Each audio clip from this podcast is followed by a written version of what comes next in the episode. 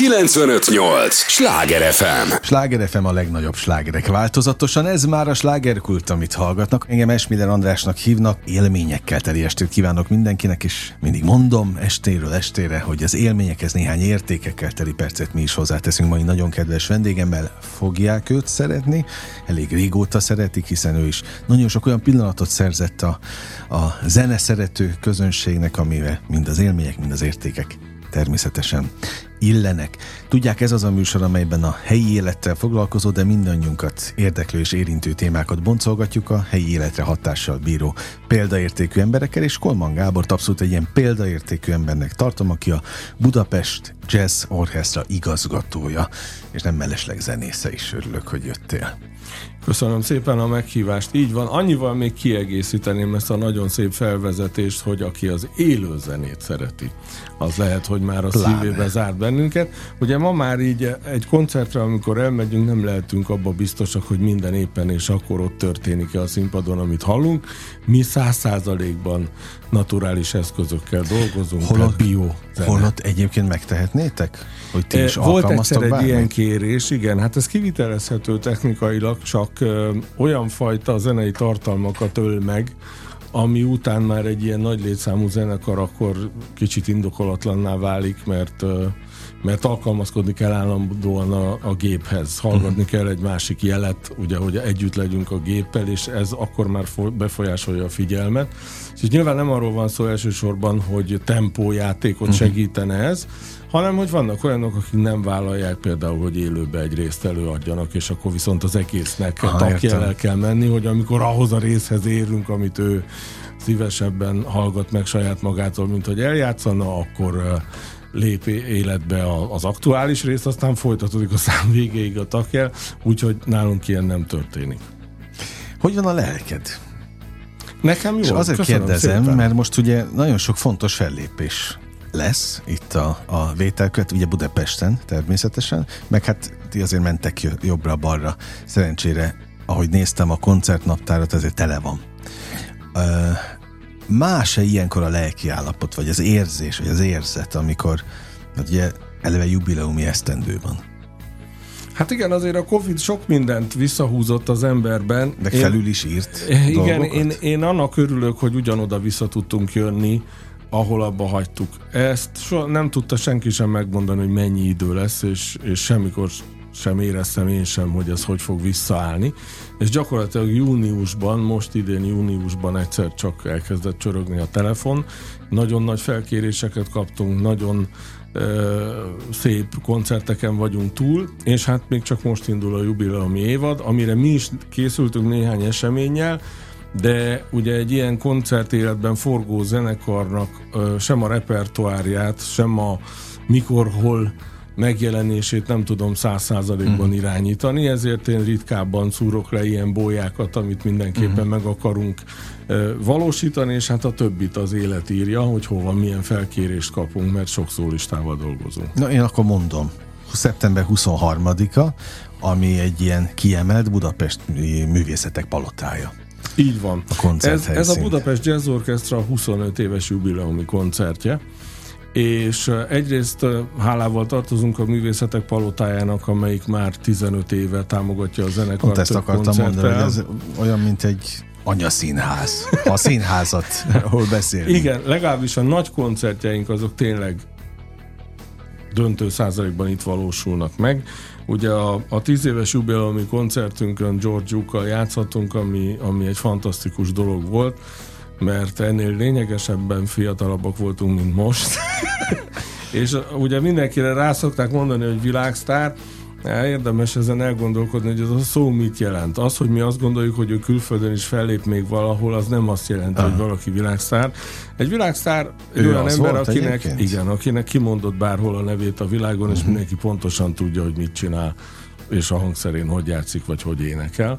Úgyhogy ez egy óriási segítség volt Malosik Robertől és a Művészetek Palotájától, hogy ezt a koncertet össze hozták, uh-huh. mert a Robi bácsi kezdte el szervezni ezt a koncertet még egy másik helyszínre.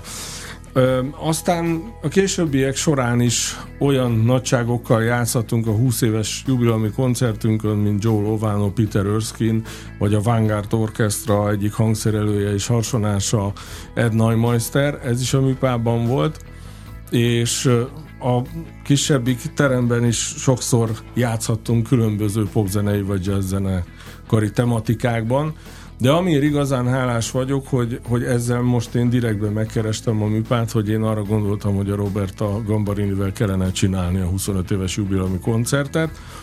A műpa egy picit előre pozícionálja a vokális produkciókat, amivel abszolút nem lő bakot, mert akkor tuti a mhm. ház, és én már eleve így gondolkodtam. A művésznő, aki pedig érkezni fog, ő hát szerintem 15-20 éve énekel rendszeresen big bandekkel. Na most a, a, az, hogy valaki big bender énekel, az mennyire pozícionáló? Mert ugye te azzal kezdted, hogy kiemelted, hogy élő minden. Nem használtok ilyen szempontból segítséget. segítséget. Na most, ha egy énekes, ezt én mondjuk a, a barátaimtól tudom, Majsai az egyik ilyen, aki mindig nagyon örül, hogyha a Big Band-el léphet föl, mert azt mondta, hogy számára az egy ünnep. Ezt így kezelik egyébként a, a Igen, külföldi... a szólistáknak a, a 90 a, százaléka. Igen. Volt egy nagyon emblematikus történet, a George Duke-ot sikerült visszahívnunk két év múlva Aha. a Sziget Fesztiválra, akkor még ott volt jazz, meg volt nagy színpadon Igen. jazz. És egész nap az volt a tematika, hogy magyar zenekarok játszottak valamilyen világsztárral. Uh-huh. És ott volt a Dean Brown, aki hát ennek a fúziós jazzgitározásnak az egyik koronázatlan királya, és a Dennis chambers együtt léptek fel az inline-nal. És amikor mentünk fel, ugye ők álltak be előttünk, én pont akkor értem a lépcsőn oda, amikor ez a három ember, ez a három amerikai találkozott, a George Duke és az előbb említett két úriember, és kérdezték, hogy te itt vagy? Tehát még uh-huh. ők is elcsodálkoztak azon, hogy ki jött fel a lépcsőn, pedig ők is nagyon nagy nevek. És mondta, hogy igen, és kérdezték, hogy de kivel fogsz játszani? És mondta, hogy egy big bandel. És a, pont akkor értem oda, Aha. és ó, egy big bandel fogsz Ez játszani, az fantasztikus. Aha. Tehát, hogy azt biztosan állíthatom, hogy az amerikai jazzzenészek között a Big Band az a jellegénél fogva is egy, egy ünnepi, ahogy te is mondtad, egy ilyen monumentális ünnepi alkalom, illetve ott tudja talán ez a zenekari formáció leggazdagabban megjeleníteni a jazzzene világát. Mert azt gondolnánk, hogy a jazz az improvizációk miatt olyan különleges, de nem csak ezért különleges, azért is különleges, ahogy játszák és ahogy harmonizálják. És a Big Band ugye egy picit ennek a reciproka, hogy kevesebb a szóló, viszont megszólal minden olyan dolog, amit esetleg eddig nem vettünk észre, és hangsúlyt tud kapni, mert van rá idő, és van rá ember, mert 17 ember játsza a számot. Azért is örülök, hogy jöttél, mert most végre akkor egy-két kulisszatitkot is kérdezhetek. Egyrészt, másrészt meg belelátunk egy picit a, a ti működésetekbe, amiben ugye minden nap nem tudunk belelátni, mert hát miért is látnánk, az nem a mi dolgunk, de érdekel. Szóval azt értem, hogy a, a, az előadóknak az egy tényleg egy, egy kiváltság, hogy Big Bendel léphetnek föl, de nektek, akik benne vagytok, de nektek milyen a, az életetek, meg egyáltalán egy Big Bandet Hát üzemeltetni. Én a személyes dolgaimat tartani. tudom erről elmondani, hogy nem tudom, hogy milyen lett volna az életem, hogyha ez a zenekar, kifejezetten ez a zenekar nincsen. Uh-huh. Mert ez egy olyan időben lőtt, jött létre, amikor nem volt Magyarországon más ilyen formáció voltak. Előtte ugye a Studio 11 annak idején a legelején Big Bandként indult, sőt, nagyon-nagyon magas szinten játszotta ezt a fajta nemzetközi nyelvet. Aztán később alakult át egy 11 tagú zenekarrá, és, és akkor is fontos funkciót töltöttek be, mert én azt gondolom, hogy a táncdal fesztiválok, amíg léteztek, az a magyar kultúrának egy komoly színfoltja volt, ami hiányzik. Tehát a számomra ezek a vetélkedők nem pótolják a táncdal fesztivált, már hát, csak azért is, amiről beszéltünk, hozzá. mert a vetélkedőkön minimum a zenekar ugye a gépről Igen. megy. Na most visszatérve, aztán volt egy másik, volt egy Budapest Big Band nevű formáció, akik egy időre kaptak támogatást, aztán utána ugye megszűnt, mert nem tudták lábra állítani és tovább folytatni. És a Budapest Jazz Orchestra volt az első olyan big band, ami ténylegesen profi jazz zenészekből alakult, és megmaradt. És a mai napig is megvan. És hát túl azon, hogy nagy túlélők vagyunk. Igen, mi, mi a titok? Mi? Nem csak erről van szó, hanem arról is, hogy mi együtt tanultuk meg ezt a műfajt, uh-huh. és voltak ugye előttem is vezetői ennek az együttesnek, nagyon okosan a legelején volt egy külső támogatónk, Léderer Tamás, az ő nevét mindenképpen meg szeretném említeni, a próbákat fizette, amin állt vagy bukott minden. Uh-huh és megvásároltunk eredeti hangszereléseket nagy amerikai big bandektől, és megpróbáltuk megtanulni azt, hogy hogy kell ezt játszani. Aztán szerencsénk volt, mert később már eljöttek hozzánk olyan vezető muzsikusok, hangszerelők, zeneszerzők a világból, akik ezt el is mondták a próbateremben, hogy mit szeretnének és hogyan hallani. De volt ebben az egészben egy ilyen együttanulás, tehát aki a mai napig itt van, az a magáinak érzi ezt a dolgot. Ez uh-huh. nem olyan, hogy egyik este itt szakszafonozom egy zenekarban, másik este ott. Nekem ez más. És nem azért, mert én lettem a vezetője, erről is majd beszélhetünk, mert uh-huh. nem akartam én ezt vezetni igazából. Ez máshogy alakult ki. De alapvetően én azt tudom mondani, hogy ez egy olyan fajta alkotói közösség, ami nekem más zenekaroknál nincs meg. Tehát nagyon jó barátaim Tehát vannak, meg, meg rengeteg, az a saját zenekarom is 2017 óta ugyanavval a négy emberrel megy. Uh-huh. Én, én eléggé ilyen módon gondolkodom, hogy nekem fontos, hogy kik azok, és az is fontos, hogy az állandó legyen, uh-huh. mert ez a fejlődésnek igazából az egyik záloga.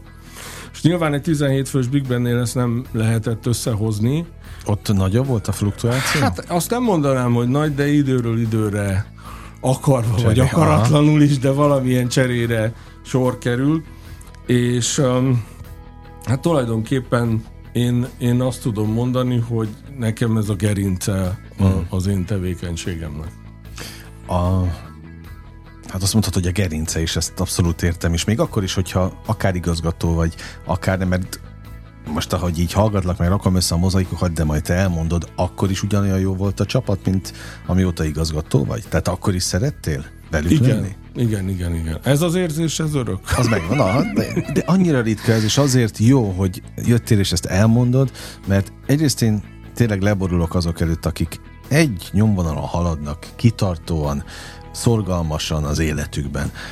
Milyen világot élünk? Egyrészt minden felgyorsult, másrészt meg nem csak munkahelyet váltanak az emberek nagyon gyakran, de hivatást is, az meg már azért komolyabb ilyen szempontból. Igen, igen, igen. Szóval ha valaki kitart valami mellett, és azért én nem akarok a zsebedben turkálni, de ide alkotó emberek járnak estéről estér, és azért nagyon sokan panaszkodnak, hogy ez azért minden a zenei műfaj, vagy a zenei terület itt Magyarországon csak nem a, a legbiztosabb alapokon álló Hát hivatás. én azt gondolom, hogy a jelen pillanatban a magyar élőzenei palettának sok problémája van. A jazzen ebből egy viszonylag pici felett, inkább azt mondanám, hogy a hallgatóság szempontjából, a zenészek szempontjából lehet, hogy lassan többen vagyunk, mint mások, akik elvégezték a egyetem jazz tanszékét. Én két dolgot gondolok. Az egyik az, hogy amíg az emberekben lesz igény arra, hogy elmenjenek otthonról, mert már ez is egy nagy eredmény mm-hmm. manapság, hogy, hogy valaki ki tudunk szedni a lakásából, és ott valami olyat szeretne hallani, ami érdekes, izgalmas, figyelni kell esetleg egy picit, vagy nyitott arra, hogy valami olyat meghallgasson, amit eddig soha nem hallott, addig ránk szükség van, és addig tudunk működni. Mm-hmm. Viszont az, hogy ezt egy idő után nekünk magunknak kell tudni irányítani, tehát hogy nem lehet ide csapódni, oda csapódni, Igen. hánykolódni, mint egy hajó a kikötőbe, és előbb-utóbb valaminek neki vágódik, és darabokra megy. Hát ez már egy nehezebb dolog, mert én sem látok igazából az emberek fejébe. De valamilyen módon az embernek a közönséget figyelni kell és érezni kell. Tehát hmm, sajnos hát nem ér véget fontos. a tevékenység a színpad orránál, hanem ténylegesen az egész termet tudni kell érteni. Uh-huh. Nem csak amit mi csinálunk, azt is, ami lentről visszajön, vagy mikor nem jön. Ú, de fontos mondatok ezek. Sláger FM a legnagyobb slágerek változatosan, ez továbbra is a slágerkult, amit hallgatnak, örülök, hogy itt van Kolman Gábornak is. Nagyon örülök a Budapest Jazz Orchestra igazgatójának, zenészének, nem véletlenül érkezett, hiszen jubileumi negyed évszázados koncert lesz a Művészetek Palotájában szeptember 23-án. Egyébként túl vagytok, amikor most beszélgetünk itt az éterben, egy, egy igazán exkluzív ö, esten is, egy Görsvin esten.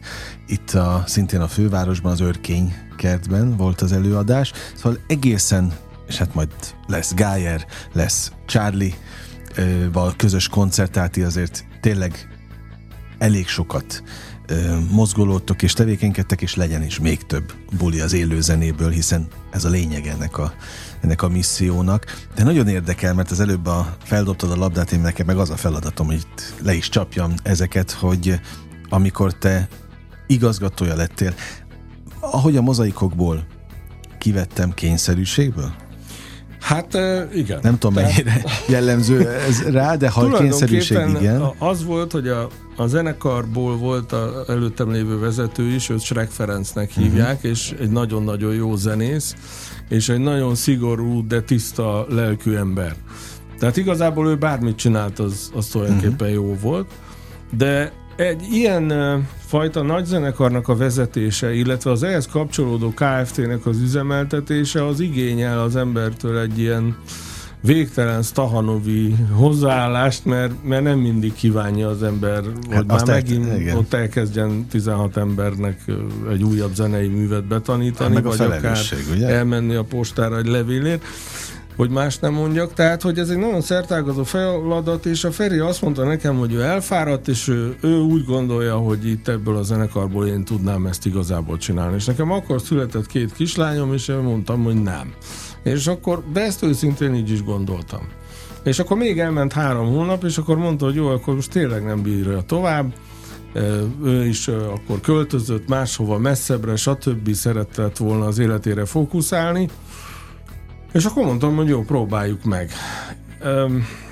Vannak olyan, valószínűleg vannak olyan adottságaim, amik miatt nekem ezt könnyebb csinálni. Nem uh-huh. nála, tehát félre ne értsék, uh-huh.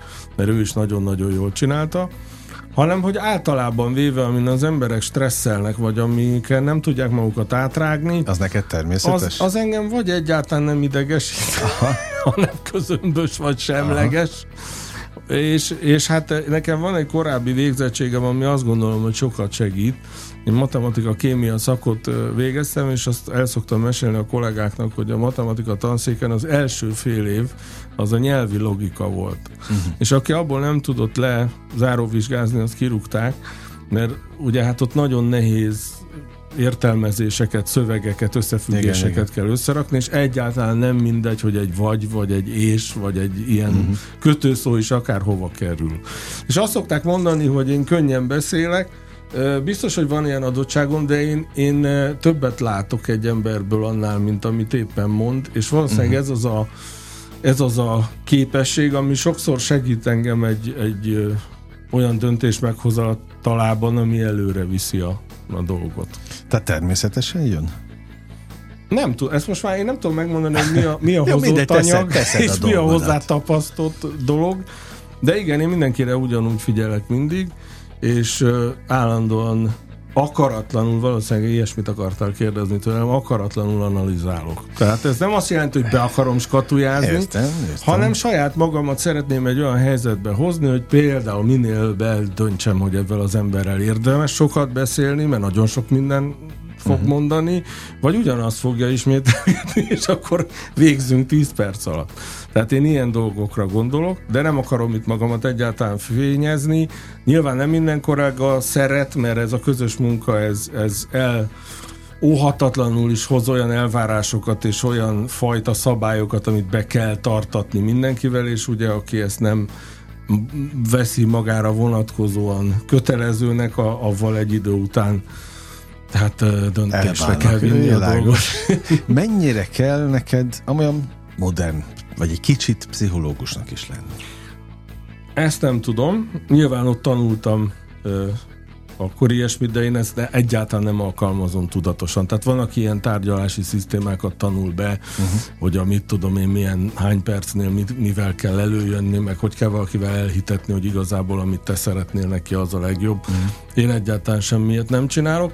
Én nem feltétlenül azt mondanám, hogy ez pszichológia, tehát hogy én hatást akarok elérni, hanem, hanem egy idő után lesz egy benyomásom. És ez például abban segít, csak hogy mondjak egy példát, hogy ennyi év után nyilván az emberben kialakul egy rutin, Hogyha valakiben én 5 perc után tudom, hogy nem szabad megbízni száz százalékig, most ne gondoljunk nagyon rossz dologra, Aha. csak erre, hogy száz százalékig, akkor nekem az nagyon sokat segít abban, hogy milyen viszonyrendszerben dolgozunk uh-huh. tovább. Mert nyilván egy olyan embernél, akinek az adott szava az kőbe van vésve, avval lehet másképp dolgozni, uh-huh. mint egy olyan emberrel, akinek húszszor kell elmondani ugyanazt, jogos, és ő is jogos. szeretné megcsinálni, de valahogy ő másképp veszi. Jó, az, hogy szakmailag a, ez a társaság fedhetetlen, az nekem teljesen evidens. Máskülönben nem lenne ennyi felkérésetek, meg nem is fúzionálnának veletek. Például, ahogy most nézem a, a koncertprogramot, egy Tóthör, egy Charlie, egy, egy Gájer Bálint benneteket keres meg, vagy ez fordítva, vagy, vagy szervezők hoznak össze Ez benneteket? nagyon jó kérdés, ezt nem is kérdeztem még meg tőlem, talán ilyen konkrétan senki, pedig ez fontos. Mert nagyon sokan ö, szoktak megkeresni, hogy őket miért nem hívom énekelni. Aha. Például. És uh, pont a Tótvere és a Charlie esetében van az, hogy ez a dolog forog. Tehát először én hívtam meg őket, vagy a Srekferi, aztán ez megfordult, és, és most már ők gondolkodnak bennünk, és ők szerveznek úgy koncertet, hogy minket ajánlanak abba a produkcióba, és velünk csinálják meg. Nyilván ennek ez egy, egy fejlettebb szintje, amikor kialakul egy ilyen kollegális viszony, de például amit én így a nemzetközi életben, ugye európai léptékben, mert azért azt nem akarom magamról állítani, hogy én bármelyik amerikai zenésznek is igazi partnere voltam, mert az, hogy együtt álltunk a színpadon 5 percig vagy másfél óráig, az még nem jelenti azt, hogy ő már másnap engem hívott.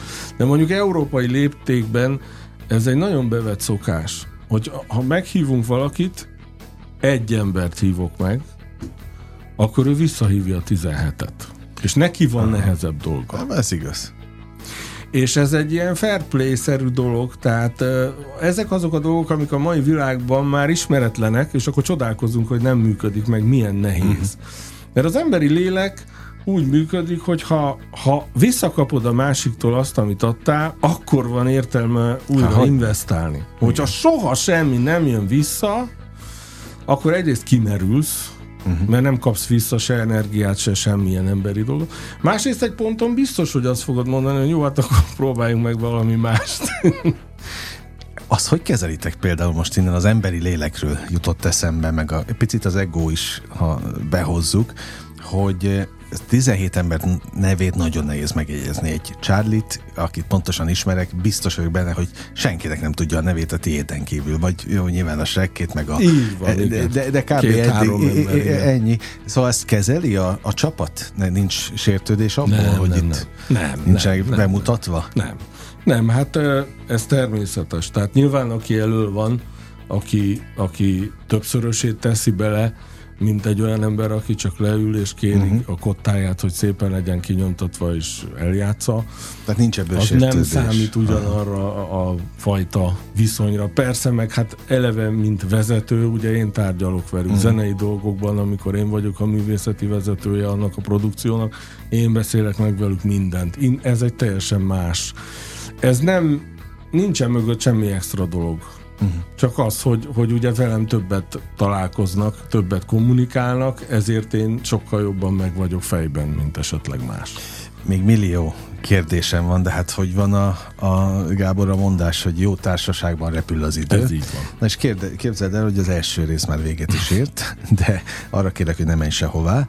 A, még rengeteg kérdés ragad bennem, biztos vagyok benne, hogy a hallgatókban is, úgyhogy arra kérem őket, hogy az értő és drága figyelmüket adják nekünk a következő részben is. Egy lélegzetvételnyi szünetre megyünk csak el, és ígérem folytatódik a slágerkult. 958! Sláger FM! Mondtam, hogy nem kell sokat várni. Már nem. is itt vagyunk a következő résszel.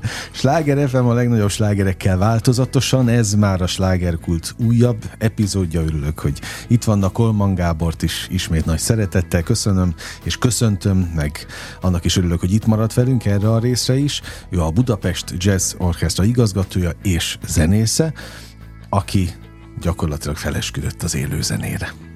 Így van. Igazából én ezt most érdekes, hogy így zártad le ezt a kis bevezetőt, de én soha nem gondolkodtam másban. Másban, tehát, tehát teljesen És ezzel megint nem akarok másokat degradálni, vagy minősíteni. Egyszerűen én bennem, amikor elkezdtem gyerekkoromban klarinétozni, meg zongorázni, akkor fel sem merült bennem az, hogy ezt ne csináljam, amikor mm. a színpadon állok. Ez egy olyan elvont, exakt dolog az én számomra eljutni ebbe a helyzetbe, és most nem azért, hogy a pénzt miért kapja valaki, uh-huh. mert nyilván ez, ez egy nagyon csúnya helyre vinne bennünket, hanem egyáltalán annak az igénye, hogy, hogy amit tanultam, vagy amit szeretnék akkor ott csinálni, hogy akkor azt épp akkor ne csináljam, amikor uh-huh. mindenki azt nézi.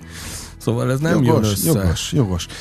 Nyilván nem azokról a, az előadókról beszélek most, lehet, hogy ők is megteszik, de egyébként jellemzően nem ők jutottak most eszembe, hogy nagyon sok olyan zenészt és elő, tehát kifejezetten énekest ismerek, akik a saját zenekarukkal igen elmennek élő koncertekre is, de elmennek haknira is, ahol, ahol meg nem énekelnek élőben.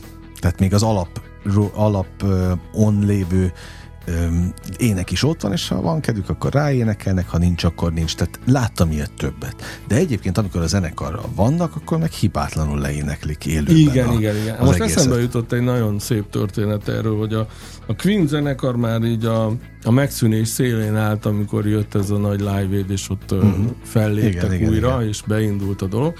Ugye a Mercury egy csomót kihagyott, és elment a turné közben a hangja. Tehát uh-huh. nem tudott végigénekelni 90 percet, de mégis jelentek meg ilyen kazetták, hát rendesen kiadva akkor még, valószínűleg nem biztos, hogy az ő tudtukkal, de az egy fantasztikus dolog volt, hogy ezt a közönség azonnal levette. Mert ugye ez elkezdődik, és akkor hallott, hogy megy. Igen.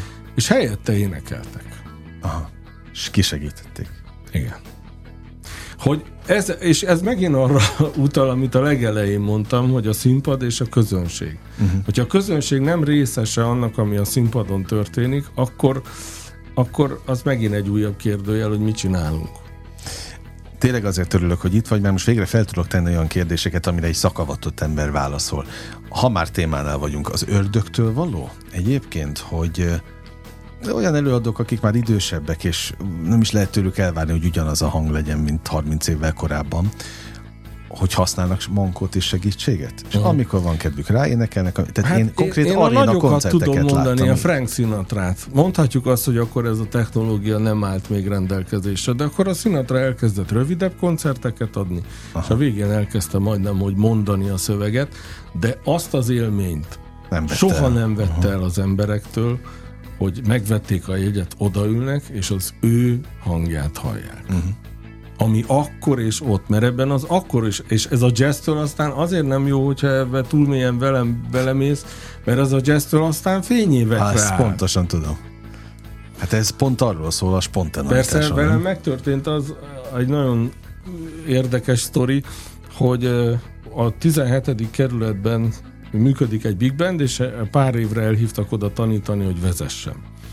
És ezek nem voltak hivatásos zenészek, mit tudom én, begyakoroltunk egy olyan 70 percnyi műsort úgy, hogy a frazír jó legyen, az íz jó legyen, és amennyire lehetett, de hát ezek sofőrtől elkezdve mindenek voltak, mert vagy épp akkor jártak a zeneiskolába, vagy már nem, de oda jártak valamikor. És lementünk a Balaton partra egy ilyen teljesen semleges hétköznapi napon egy helyre, valamiért akartak oda a partra élő zenét, és pár utcával odébb lakott egy, egy zenész, aki kijött, amikor ezt meghallotta, oda jött hozzám, és azt mondta, hogy Gábor, én azt hittem, hogy a rádió szól valakinél. Aha. És ott ez is egy nagyon döbbenetes dolog, mert nem lehetett meg az az élmény, amikor a Canbézi Big Band játsza. Uh-huh ez úgy szólt, ahogy a Jazzmania Big Band játsza, uh-huh. mégis annak az illúzióját keltette igen, egy igen, emberben, igen. hogy ez az eredeti felvétel. Tehát, hogy itt van egy olyan kapcsolat a zene és az ember között, uh, nyilván én inkább üzleti uh, értelemben tudom megérteni azt, hogyha mondjuk ténylegesen stadionokba adnak el 80 ezer jegyet, és valaki, mint ahogy most is láttunk ki erre példát itt Magyarországon, hogy a film színész, rockzenész akart lenni, Igen. csak aztán a, annyira beleélte magát, hogy már nem tud színpadra állni.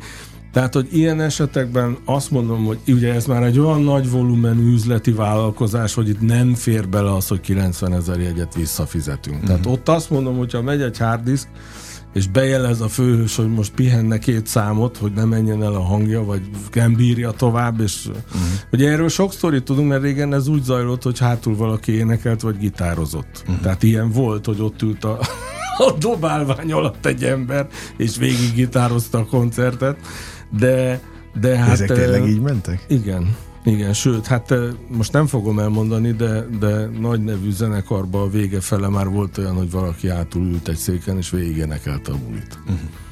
És a, ez még mindig azt mondom, hogy egy kegyes hazugság, ahhoz képest, amikor kimegyek úgy, és akkor, akkor látsz olyan gesztusokat, ugye volt ez a, ha jól mondom, milli vanilli, vagy Igen, mi volt igen, két igen, ilyen igen. forma, és ugye az volt az első ilyen nagy bukovára Igen, igen. a playbackkel, és hát ők fantasztikusan táncoltak és dobálták a hajukat, mert ráértek és unatkoztak. Uh-huh. Aztán hogy, mennyien átvették Magyarországon is. Úgyhogy, de igazából ténylegesen most visszakanyarodva, attól függetlenül, hogy mi pop-rock zenészekkel is játszunk, és nagyon boldogok vagyunk, hogy velünk is el tudják képzelni a számaikat és a zenéiket, ezzel együtt is azt gondolom, hogy egy jazzzenésztől ez annyira távol áll, hogy a nullához konvergál ennek az esélye, hogy egy jazzzenész kiálljon úgy, hogy valami segéd eszközt vesz igénybe. Eh, Kérdeztem én nemrég egy hozzád közel álló előadótól, hogy eh, mit szeret igazán a jazzben. Mi a legjobb benne? Most tőled is megkérdezem, mert őszintén érdekel. Hát engem a jazznek a szellemisége fogott meg. Tehát, Mi ö, a szabadság? Ami benne van? Nem, hát ezt, imá, igen, ezt, ezt imádjuk mondani, hogy a, hogy a jazz a szabadság. Nagyon nehéz improvizálni. Ezt Tényleg? maradjunk ennyiben, hogy az, Na, az hát úgy azért jó, én nem szabadság, vagyok hogy véres verejtékkel jutunk el abba az állapotba, amikor az, az tényleg ö, könnyen megy. Engem a szellemisége fogott meg. Én elkezdtem először blues zenéket hallgatni, akkor jelent meg a hobóval a vadászat. Ugye azon már voltak olyan vendégek, például a Lakatos Tóni vagy a Tátrai Tibi, akik ö, óriási ö, zenei ö, ö, szubstanciák. És én, én akkor ezeket már így hi hallottam, és, és szerettem miattuk még jobban azt a dolgot. Te Ott voltál az És- arénában is, amikor Nem, előadtál? nem, nem, nem. És én kaptam egyszer eh, egy kazettát, mert én jártam zeneiskolába, egész Mhm. kiskoromtól már ilyen babaszolfésra is jártam, vagy mire. és a fülem az olyan értelemben nagyon jó, hogy, hogy ki, és ha már kérdezted, hogy esetleg van-e valami, talán ez egy jó adottságom, és ez hozott adottság, hogy mélyebben kihallok dolgokat, hogy ezzel az emberrel működni fog, ezzel nem. Aha. És ez, ez általában bejön.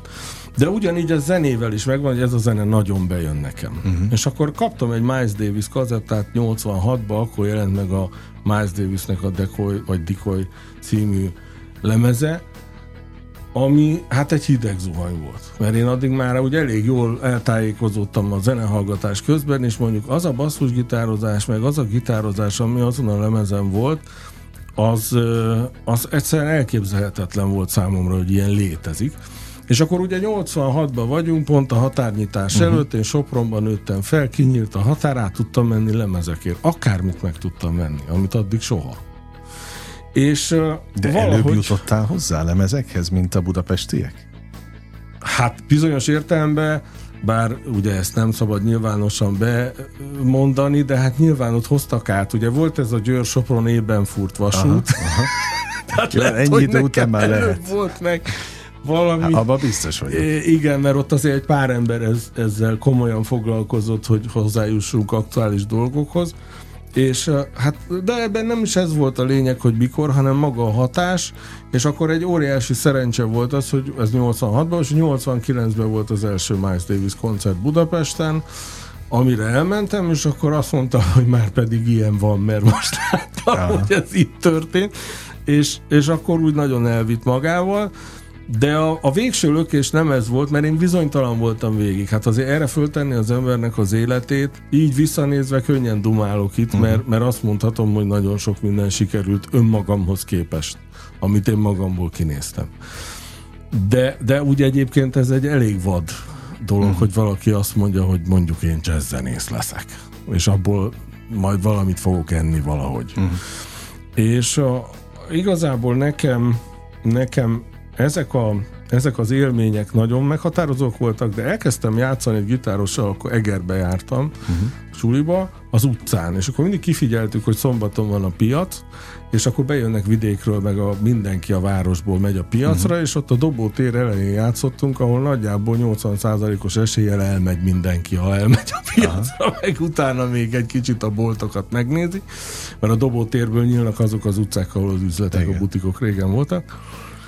És elkezdtünk komoly lóvékat keresni az utcazenéléssel, és hát hogy akkor mi is kicsit összeszedtük magunkat, akkor volt egy szoprán szakszofonom, és akkor odajött hozzám egy ember, a Sinka Sándor, aki sajnos nagyon fiatalon elment, az Olá Kálmánnal együtt végzett a jazz-zongora szakon, és a Sanyi kérdezgette, hogy ezek mik, amiket játszok, vagy mi ez az egész.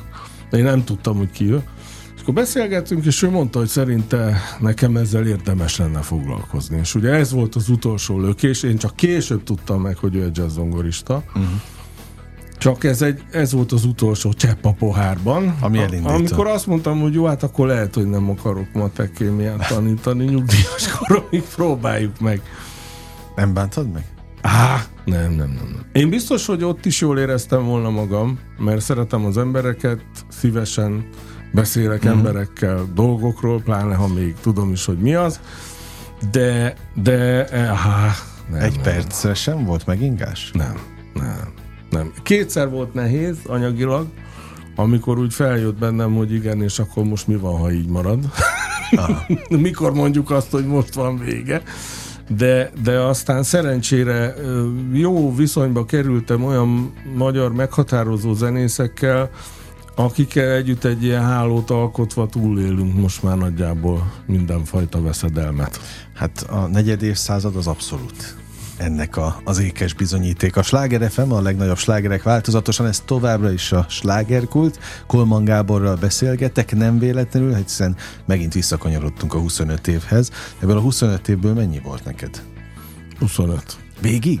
Én alapítottam. Alapítottak, tényleg pedig olvastam is, csak annyira, a, 25 annyira 25. elvittél ebbe, hogy azt hittem, hogy menet közben csatlakoztál hozzá. Nem, nem, nem. Na, akkor azt mondd meg, főleg akkor első kézből, hogy az elején, amikor elindult ez az egész, 25 évvel ezelőtt, akkor is ilyen jó volt a hangulat? Hát akkor még jobb volt, akkor nagyon szerettük egymást. Fiatalok voltunk, erősek voltunk, mindenki ezt De ez nem úgy csinálni. van, hogy az idővel még inkább nem esednek az ilyen emberi kapcsolatok?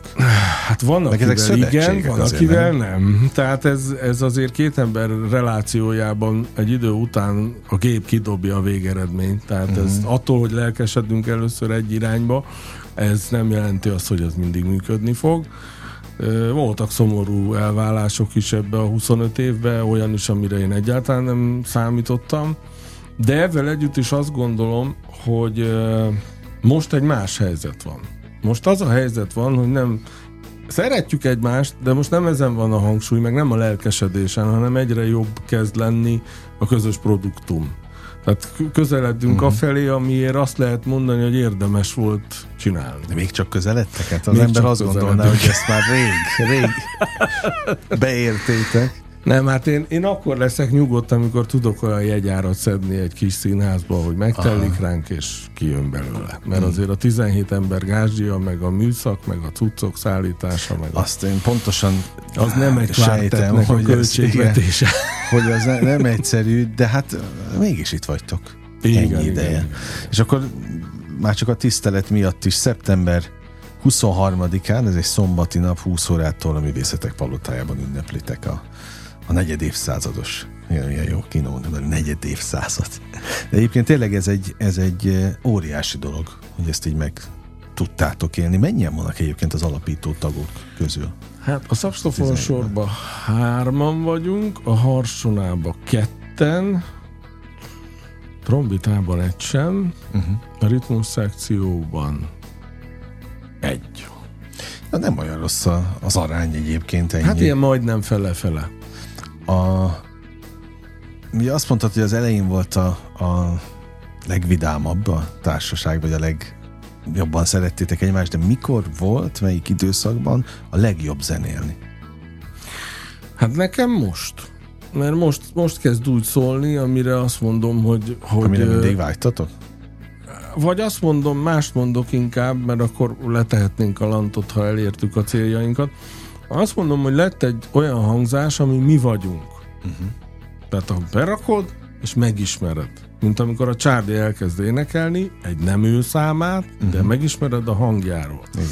Ugyanez egy zenekarnál is létezik, és én úgy érzem, hogy ebben a közegben legalábbis itt, ahol élünk, ez megvan. Tehát megismernek bennünket a hangzás uh-huh. alapján azonnal, ami egy komoly eredmény. Tehát nyilván ennek van szakmai háttere, ami, ami működik most már. Mennyit kell próbálnatok? Hát ez egy kínos dolog ebben, hogy a Big Band egy olyan műfaj, hogy mindig próbálni kell. Tehát sajnos nem lehet azt megcsinálni. A helyzet is olyan, nyissunk meg egy belső zárójelet. Tehát én nem tudok elmenni egy héten háromszor ugyanazt az anyagot eljátszani, mert nincs három olyan magyar város, hogy ugyanazt a uh-huh. hármat szeretné meghallgatni. Tehát, hogy amiatt, hogy ez megírt zene, Amiatt, hogy még Aha. annál többet kell leadni teljesítményben, mint ami oda le van írva, mert vannak íratlan szabályai ennek a műfajnak, hogy minek hogy kell megszólalni. Ez igaz egy ritmusképletre, igaz egy stílusra. Uh-huh. Az egyik fajta zenében a helyükön szólnak a hangok, a másik fajta zenében bizonyos hangok egy kicsit később szólalnak uh-huh. meg.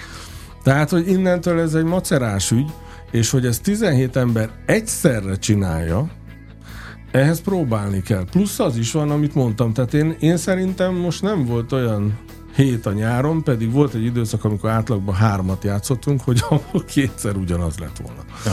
És az nagyon strapás. Tehát mindig minden egyes fellépésre megtanulni. Hát most azt úgy képzeld el, hogy mondjuk egy, egy, egy koncertellem egy 16 szám, és akkor van péntek, szombat, vasárnap három koncert, és akkor 52 számot kell tudni. Mm. Mennyit tudsz fejből egyébként? Mennyit hát ezekből semmit. Hát ezek több oldalas, Aha. össze-vissza írt, tehát itt nem a témákat játszom, hanem mindenféle hangszerelésbeli Aha. dolgokat. Jó, hát hogyha nagyon kellene, akkor valami az in the moodot egy darabig tudnám, hogy hogy van, de, de hát amiket aktuálisan játszunk, ezek komoly hangszerelők által készített nagyon míves munkák, ezeket uh-huh. eljátszani is épp elég, nem hogy kívülről ja. több órányi. Szóval ez nem olyan, mint egy, egy, egy kisebb zenekar. Világos. Mert itt mindig minden más. Az is megütötte a fülemet még az előző blogban, hogy mondtad, hogy vettetek talán amerikai zenekartól. Hát nem, lehet, ki, tehát ki az van, hogy aki ezeket írja, az, hogyha nincsen kizárólagos megegyezése azzal, akinek ezt megírta, akkor ő azt eladhatja. És hát van, van Amerikában olyan, olyan kottabolt, kvázi, ahol a nagy amerikai big bandekből, ami már felszabadult, uh-huh. Azt jogdíj, vagy akár ilyen megállapodás értelmében nem él már, aki írta, vagy aki játszotta, akkor azt meg lehet vásárolni. Uh-huh. A 17 emberből mennyien vagytok, akik szeretnek, tudnak, és, és gyakorlatilag szoktatok is dalokat írni, vagy hangszerelni? Hát az kevesebb, tehát azért ez nem... Mert az még macerásabb? Nem, az egy külön adottság. Uh-huh. Tehát az a belső hallásnak egy olyan fajta szintje, amikor eljátszol valamit valameddig, és a fejedben hallod tovább, hogy hogy folytatódik. Uh-huh. Lehet ezt szerkesztgetni is, élnek is ezzel a lehetőséggel manapság a számítógép miatt sokan, de az soha nem lesz olyan erejű, dallam, mint amit valaki egyszer magában előre hallott. Hát ez ugyanaz, mint a, a lélek hiányzik belőle. Hát mondjuk így, igen. Mint a mesterséges intelligencia, nem fog könyvet írni. Ír, de az olyan is, az olyan is. Igen, úgyhogy hát ez, ez, ne, ez nem erről szól, és sajnos az van, hogy, hogy ez, egy, ez még könyörtelenebb, mint a színpadon való jelenlét. Tehát vannak olyan emberek, akik borzasztó jó muzsikusok, uh-huh szenzációsan improvizálnak, és minden zene, amit írnak, az sajnos nem lehet kibírni. Uh-huh. Mert, mert nincs összefüggés az az énje között, amelyik improvizál, avval az énjével, amelyik a zenét elkezdi csinálni. Uh-huh. Az egy kicsit valahogy másmilyen. Abszolút. Jó, mondjuk nem azt mondom, hogy nem lehet kibírni, ez túlzás volt, ilyen is van, de ez, ez azért túlzás volt, hanem az, hogy elképzelsz valamit, és nem az lesz. Uh-huh. Emlékszel arra az időszakra? Néhány évvel ezelőtt, amikor még voltak lemezek, és ilyen divat hullám söpört végig elkezdtek big band lemezeket csinálni. Igen, előadók. igen, hát az nagyon sokat segített nekünk. Tényleg? Hát abszolút. Én, én úgy emlékszem, hogy a Majsai kezdte el ezeket csinálni, és aztán Ákostól Bombonig elég sokan átvették. Igen. Tehát csinálni, De én most jöttek. elsősorban, az, bocsánat, mert nem hallgattalak végén, a külföldiekre gondoltam. Tehát a Robbie williams Ja, persze, a, hát on, de oké, okay, de hogy ez Magyarországon a, a is végig Hát ez söpört. onnan jött. Ez onnan, ja, hogy ilyet lehet. és akkor, ugye, amikor a, George Michael is jó, az nem Big Band volt, mert az egy ilyen fúvósok és szimfonikus zenekar, de elkezdődött ez, és, Mhm. és biztos, hogy még ennél jobb példák is vannak, csak most nem jutnak eszembe. Ez nekünk nagyon sokat segített. Tehát akkor a magyar előadók is azt mondták, hogy jó, én szeretnék egy ilyet. Azóta nem mondják? Vagy De. keves, kevesebb? De igen. Tehát, hogy Vannak, mennyire, arra vagyok kíváncsi, hogy mennyire tartott ki ez a hullám. Hát eh, ezt csak a saját viszonylatunkban tudom megmondani, hogy nekünk, ugye te felsoroltad nagyjából itt a, a riport elején azt a négy nevet, aki rendszeresen játszik velünk, ő nekik ez biztos vagyok benne, hogy valamilyen formában az életük része. Uh-huh. Tehát nem csak azért lesznek ezek a koncertek, hogy nagyon sokan legyünk, hanem akarja ezt az érzést. Mert ebben van egy monumentalizmus, és egyébként a, a másik oldalról ez a nehézsége, hogy szólistaként elő, előreállni. És nem kell ezt lekiabálni fizikailag, nem erről beszélek. De hogy ekvivalensnek lenni, tehát hogy nem alul maradni a zenekar Aha. és a szólista viszonyában, ez egy Big Bandnél nagyon nehéz. Ehhez, ehhez írgalmatlan belső invenció és erő kell, ami mondjuk a Tótverába, meg a Csárliba, meg a Bálintba, meg a, a Bombon zenekarból is egyébként a, Petivel. a Petivel külön is csinálunk koncerteket, tavaly is játszottunk a Keszthelyi kastélyban, nekik ez megvan. Uh-huh. Ja, a Sinatránál, meg a Tony Bennettnél is az eleganciát látjuk. De az már, az már egy kicsit az is volt, hogy nekik már tényleg annyira ment, hogy, hogy még ezt is rátették, Ezt is, hogy aha. akkor kiöltözök, és oda tetetek egy viszkit, és ennél a számnál megiszok belőle két kortyot is. Tehát az már egy kicsit a mulatás része volt, de ezeknél az embereknél leginkább kitapintható ez, amiről most beszélek, hogy a, a, a Tony Bennett néha csak beszél, nem is uh-huh. énekel. Igen, csak igen. markírozza a hangmagasságot. És letaglózó, ami abból az Igen. emberből jön. Olyan, mint amikor egy nagy magyar színész elmond egy József Attila uh-huh. verset. 23-án ti is kiöltöztök? Persze, hát a művészetek palotájában nem lehet bemenni tornacipőbe, vagy legalábbis mi nem szeretnénk. Uh-huh. És hát az előadó, aki jön, róla mindenképpen beszéljünk, mert okay. száz szálon kötődik ehhez a műfajhoz. Figyelek. Úgyhogy a Roberta Gambarinit én először a Dizzy Gillespie Tribute All Stars banddel ö, láttam. Ugye talán ezt el szabad itt mesélni, hogy a, a Dizzy Gillespie volt a, a jazz színpadra kerülésének az egyik vezér alakja. Igen. Igen. Tehát ezt úgy kell érteni, hogy amikor a jazz elindult, akkor eleinte mindig vagy kávéztak közben, vagy uh-huh. ettek közben, vagy táncoltak közben, és figyeltek is, de nem volt meg az a fajta dolog, amiről most beszélünk, hogy egy 1800 fős helyen Igen. nincs kaja, nincs Igen. étel, nincs ital, Csak a és mindenki a zenét figyeli. És ez, ez egy korszakos dolog, nagyjából a bebop indulásához tehető, hogy olyan virtuóz módon kezdtek játszani, és akkor Dizzy Gillespie, Charlie Parker, Miles Davis uh-huh. fémjelzi azt a kis öttagú együttest, amiben néha cserélődött a trombita, de a Parker szaxofonon állandó volt, akik gyakorlatilag elérték azt, hogy az emberek leültek és képesek voltak több mint egy órán át tátott szájjal hallgatni őket. És a Gillespie a 90-es években a halála előtt csinált egy National United Orchestra nevű zenekart, és ezt is kevesen tudják, hogy a Paquito de Rivera meg az Arturo Sandoval diszidáltak Kubából, hogy a Gillespie kikérte őket a kubai kormánytól, hogy soha többet a turné után nem mentek vissza Aha. Kubába. Úgyhogy eh, aztán a Gillespie ugye ott a 90-es évek elején távozott, és, és ö, később a Slide Hampton egy kiváló tro- ö, harsonás, bocsánat, aki benne volt ebbe a zenekarba, újraélesztette ezt a dolgot, és a Roberta Gambarini volt a szólistájuk, ami azért is érdekes dolog, mert ő egy olasz származású, uh-huh. Olaszországban született énekesnő, aki tanult klarinétozni, tehát nyilván nem miatt nekem eleve szimpatikus, de a viccet félretéve ott abban a zenekarban olyan teljesítményt ad le, a Burghauseni Jazz Fesztiválos felvételük fönn van a Youtube-on, ami egyszerűen hihetetlen. Tehát szólam, a trombita szólamokat énekli a Big Bandből, meg hát egészen hihetetlen. Azonnal igen mondott? Igen.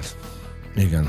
Szerencsések vagyunk ebből a szempontból, mert a Peter Erskine nagyon jó hírünket vitte Aha. Amerikába, és már nem ugrik el senki a keresés elől.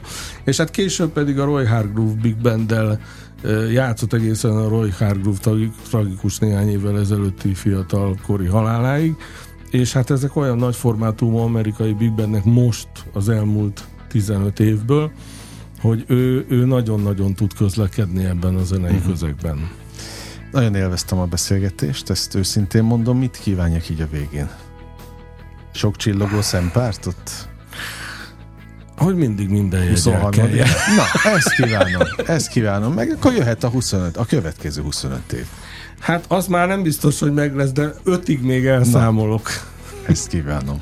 Köszönöm, Köszönjük szépen. Hogy itt voltál, Kolman Gáborral beszélgettem, kedves hallgatóink. Kövessék az ő weboldalukat a budapestjazzorchestra.hu-n, vagy keressék a közösségi oldalakon őket a pontos dátumokért. Lássák, hogy éppen merre tartanak. Köszönöm a megtisztelő és kitüntető figyelmüket. Önöknek is most bezárjuk a slágerkult kapuját, de holnap ugyanebben az időpontban ugyanitt újra kinyitjuk. Élményekkel és értékekkel teli perceket kívánok mindenkinek az elkövetkezendő időszakhoz is. Engem Esmiller Andrásnak hív hívnak, vigyázzanak magukra. 958! Sláger FM!